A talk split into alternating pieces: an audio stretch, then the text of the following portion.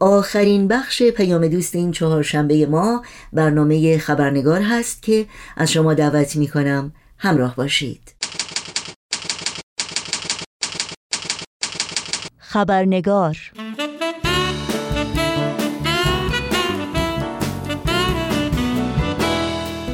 و ما کمتر از یک هفته به پایان سال 1401 خورشیدی داریم. یا شاید بهتر بگم کمتر از یک هفته به آغاز سال 1402 خورشیدی باقی مونده. سال گذشته با سختی های غیر قابل تصور و فشارهای سنگینی برای همه ایرانیان به خصوص هموطنان عزیزمون در ایران همراه بود. در این آخرین روزهای سال که اغلب مشغله های فکری و کارهای روزانه برای همه ما چندین برابر میشه همراه با یکی از دوستان خوب و علاقمندان عزیز برنامه خبرنگار تصمیم گرفتیم با یک گفتگوی کوتاه و صمیمانه و تعمل در پاری از آثار آین بهایی در مورد نوروز و فصل بهار در کنار شما همراهان عزیز خبرنگار به پیشواز نوروز و سال نو و مقدم سبز بهار بریم. تا شاید اندکی از دلتنگی ها، فشارها و دلشکستگی ها بکاهیم.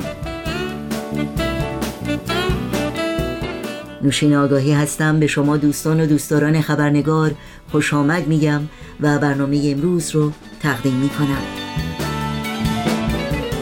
خانم هایده وفایی از دوستان عزیز و قدیمی خبرنگار که در فعالیت های جامعه سازی و برنامه های فرهنگی منطقه خودشون در ایالت نورث کرولاینا یا کارولینای شمالی در آمریکا بسیار فعال هستند لطف کردند و دعوت من رو برای یک گفتگوی خودمونی در مورد نوروز و موسم فصل بهار پذیرفتند. با سپاس بیکران از خانم هایده وفایی از شما دعوت می کنم با این گفتگو همراه باشید.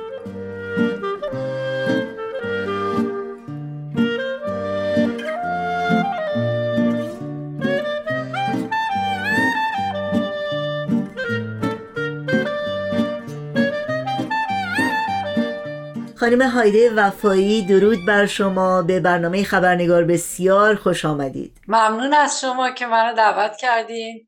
اجازه بدین درود بگم به شما و همه شنوندگان عزیز برنامه خبرنگار.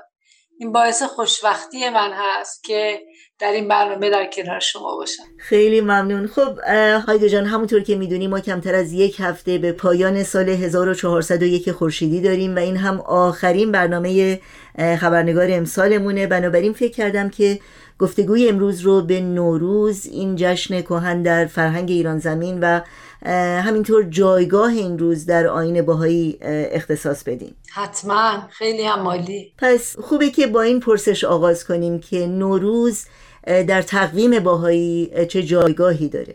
خب حتما می‌دونید که همه ادیان الهی با ظهور خودشون یک تقویم جدید رو ارائه کردن که خود این نشون دهنده یک شروع تازه یک عصر نو در تاریخ تکامل بشر محسوب میشه. و بیت العدل اعظم بالاترین مرجع اداری جامعه جهانی بهایی در این خصوص در پیامی که در سال 2014 میلادی یعنی حدود 9 سال پیش خطاب به بهاییان عالم فرستادن. بیان بسیار جالبی دارن که این نکته رو به زیبایی توضیح میدن. گزینش تقویمی جدید در دوره هر پیامبر نمادی از قدرت ظهور الهی برای ایجاد تحول در درک انسان از حقایق مادی اجتماعی و روحانی است.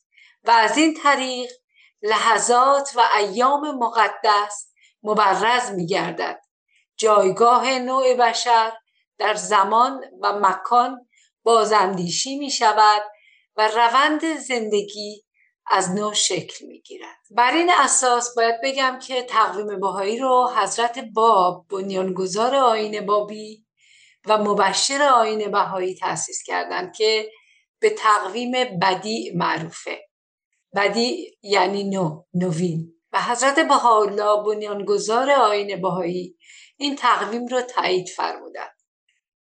در این تقویم سال به 19 ماه تقسیم شده و هر ماه به یکی از اسماع الهی موسومه. مثل کمال، جمال، جلال، قدرت، مشیت، عظمت و غیره.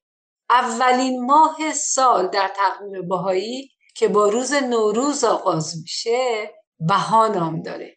به معنی شکوه و جلال خداوند. بها یا اسم اعظم که از القاب حضرت بهاءالله از جمله اسماء الهی است که در کتب مقدسه ذکر شده و به ظهور او بشارت دادن حتی شعرا در ستایش اسم اعظم و اسم بها شعر سرودن مثل شیخ بهایی که در یکی از اشعارش میگه چون شب قدر از همه مستور شد لاجرم از پای تا سر نور شد. اسم اعظم چون که کس نشناسدش سروری بر کل اسما بایدش. حضرت باب در کتاب بیان که مضمون آن به فارسی این است میفرمایند خداوند عالم در میان ایام یومی را منصوب به خود فرموده و آن یوم را یوم الله خوانده. و بعد میفرمایند و آن را خداوند شهر بها نامیده. شهر منظور اینجا ماه هستش. و بعد میفرمایند به معنی آنکه بهای کل شهور در آن شهر است. یعنی نور و جلال ماه اول در تمامی ماههای سال تجلی کرده. هسته بهاءالله در آثار خودشون به خصوص در کتاب اقدس در مورد نوروز بیانات مهمی دارن از جمله بیانی که مضمون آن به فارسی این هست. نوروز را برای شما عید قرار دادیم و بعد مضمون بیان دیگرشون این هستش که و خوشا به حال کسی که در عید نوروز آشکار کند نعمت خداوند را و او در عمل شکر خداوند را به جا آورد. لازم است اشاره کنم که نوروز در حقیقت یکی از ایاد مهم و یکی از نوروز خاص در تقویم بهایی که به ایام مبارکه موسوم است. ضمنا نکته مهم دیگری که می‌خواستم بگم این هستش که روز نوروز روز عید سیام یا عید پایان ماه روزداری در تقویم آین بهایی است. و به همین خاطر که تمام بهاییان جهان فارغ از ملیت، نژاد، زبان و اینکه در کدام گوشه جهان هستند نوروز رو جشن می‌گیرن و گرامی میدارن. البته برای ایرانیان باهایی این روز عید ملی هم هست. یعنی باید بگم نور علا نور بله واقعا هم همینطوره. البته هایده جون مطمئنم که شما می‌دونید که در سال 2010 میلادی سازمان ملل روز 21 ماه مارس رو روز بین المللی نوروز نامگذاری کرد. چون نوروز عید بهاری باستانی ایرانی هست و اولین روز سال نو در آین زرتشتی که پیشینش به سه هزار سال می‌رسه و میلیون ها نفر در سراسر جهان اون رو جشن می‌گیرند. چه عالی چه زیبا. این نکته دیگر رو هم باید اضافه کنم که در همون پیام 2014 که قبلا به اون اشاره کردیم بیت العدل اعظم شروع سال بهایی رو برای همه بهاییان عالم لحظه تحویل سال در تهران قرار دادن. در این نامه می‌خونیم که تهران زادگاه جمال ابها منظور اینجا حضرت بهاءالله. نقطه تعیین لحظه آغاز اعتدال بهاری در نیمکره شمالی. بر حسب محاسبات نجومی از منابع موثق و به تب تعیین روز نوروز برای عالم بهایی خواهد بود. خیلی خیلی ممنون هایده جان بسیار عالی. البته حضرت عبدالبها هم در آثار خودشون این عید کهن و روز نوروز رو بسیار ستودند و در موردش صحبت کردند. بله کاملا. البته باید تاکید کنیم که حضرت عبدالبها تعصب رو از جمله تعصب ملی و یا وطنی رو جهل می‌دونستند و به شدت من کردند. اما وطن دوستی رو بسیار تشویق و تمجید کردند و خدمت به وطن رو به خصوص خدمت به ایران رو بسیار تشویق کردند. و فراموش نکنیم که حضرت عبدالبها چقدر عاشق ایران بودند. با اینکه هشت نه ساله بودن که همراه پدر و مادر خودشون از ایران تبعید شدن و تا آخر حیاتشون هم نتونستن به ایران برگردن اما همیشه دلتنگ ایران بودند در مورد عید نوروز در یکی از آثارشون میفرمایند که از عادات قدیمه است که هر ملتی از ملل را ایام سرور عمومی است که جمعی ملت در آن روز سرور و شادمانی کنند و اسباب عیش و اشرت فراهم آرند. یعنی یک روز از ایام سنه را که در آن روز واقعی عظیمی و امر جلیلی رخ داده آن را انتخاب نمایند و در آن روز نهایت سرور نهایت حبور و نهایت شادمانی ظاهر کنند. دیدن یکدیگر نمایند و اگر چنانچه بین نفوس کدورتی حاصل در آن روز آشتی کنند لحاظا ملت ایران یوم نوروز را فیروز دانسته و آن را عید ملی قرار دادند. الحقیقه این روز بسیار مبارک است. و حضرت عبدالبها به خصوص همه رو تشویق می‌کنن که در روز نوروز به امر خیری اقدام بکنن امر خیری که همه از آن بهره مند بشن در یکی از آثارشون میفرمایند در چنین یوم مبارکی باید تأسیس مشروعی گردد که فواید و منافع آن از برای ملت دائمی ماند. خیلی ممنون. واقعا هایده جان این بیاناتی که شما زیارت کردین و توضیحاتی که دادین بسیار متین و الهام بخش بودن. در آثار آین باهایی و به خصوص در آثار حضرت عبدالبها از موسم بهار و جلوه های زیبای بهار بسیار ذکر شده.